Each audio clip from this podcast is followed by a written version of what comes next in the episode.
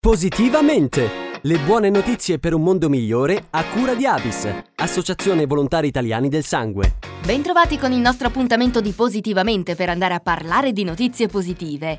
Ammonta a 1.189 milioni di euro lo stanziamento del governo per interventi di costruzione di 216 nuove scuole innovative e sostenibili finanziate con le risorse del Piano Nazionale di Ripresa e Resilienza. Il progetto vedrà la realizzazione di nuovi istituti come punto di riferimento per i territori e diverranno il cuore della comunità, sostenibili e accoglienti, in grado di offrire ambienti e spazi inclusivi e innovativi per una nuova idea di scuola.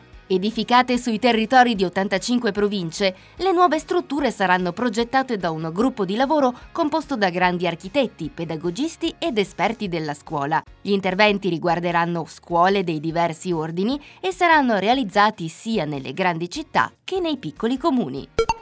Si intitola Cambia la Terra, la campagna di comunicazione e sensibilizzazione sulla salute dei suoli promossa da Federbio con Legambiente, Lipu, Medici per l'Ambiente, Slow Food e WWF per informare sui gravi rischi derivanti dall'uso eccessivo e improprio dei pesticidi che mettono a rischio il suolo e la sua vitalità. Il progetto ha previsto l'analisi e il monitoraggio di 12 terreni agricoli trattati con questi prodotti chimici, comparati poi con altrettanti campi biologici adibiti alle stesse colture, su un totale di 24 aziende agricole. Nei campi convenzionali sono state ritrovate 20 sostanze chimiche di sintesi tra insetticidi, erbicidi e fungicidi. A destare preoccupazione è la presenza anche di sostanze revocate da anni, come il DDT dal 1978, indice dell'elevata persistenza nel tempo all'interno dei terreni. Da qui la volontà di accrescere la consapevolezza sulle grandi qualità dell'agricoltura biologica,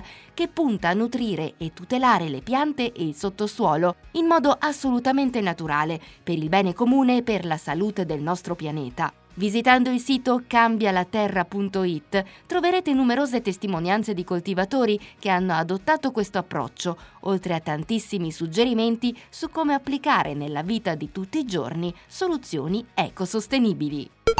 Sta per iniziare Rise Up, il campo estivo di Emergency che coinvolgerà giovani dai 18 ai 28 anni. Tante le attività previste dal progetto per riflettere sulle guerre attuali, promuovere una cultura di pace, confrontarsi sui diritti umani e sull'accesso alle cure per tutti. 2 le settimane a disposizione, dal 13 al 19 luglio e dal 21 al 27 a Marina di Montalto di Castro, in provincia di Viterbo, dove ragazzi e ragazze parteciperanno a incontri, workshop e approfondimenti con giornalisti, ricercatori e operatori dell'associazione. La prima settimana ruoterà attorno al tema L'ultima guerra, la seconda avrà come filo conduttore la dignità, per approfondire la conoscenza dell'universalità del diritto alla cura con un focus specifico su Africa e migrazioni.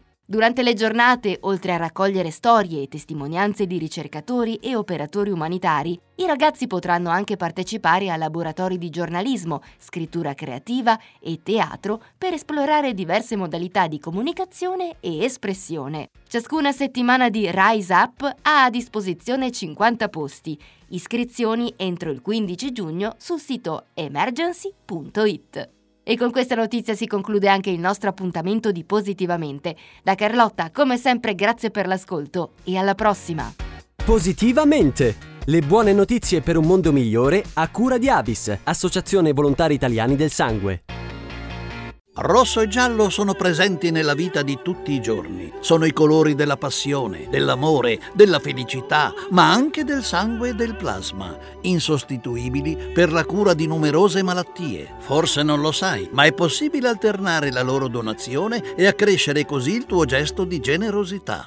Vivi la vita a colori e dona in doppio. Scopri come su avis.it. Be red, be yellow, be avis.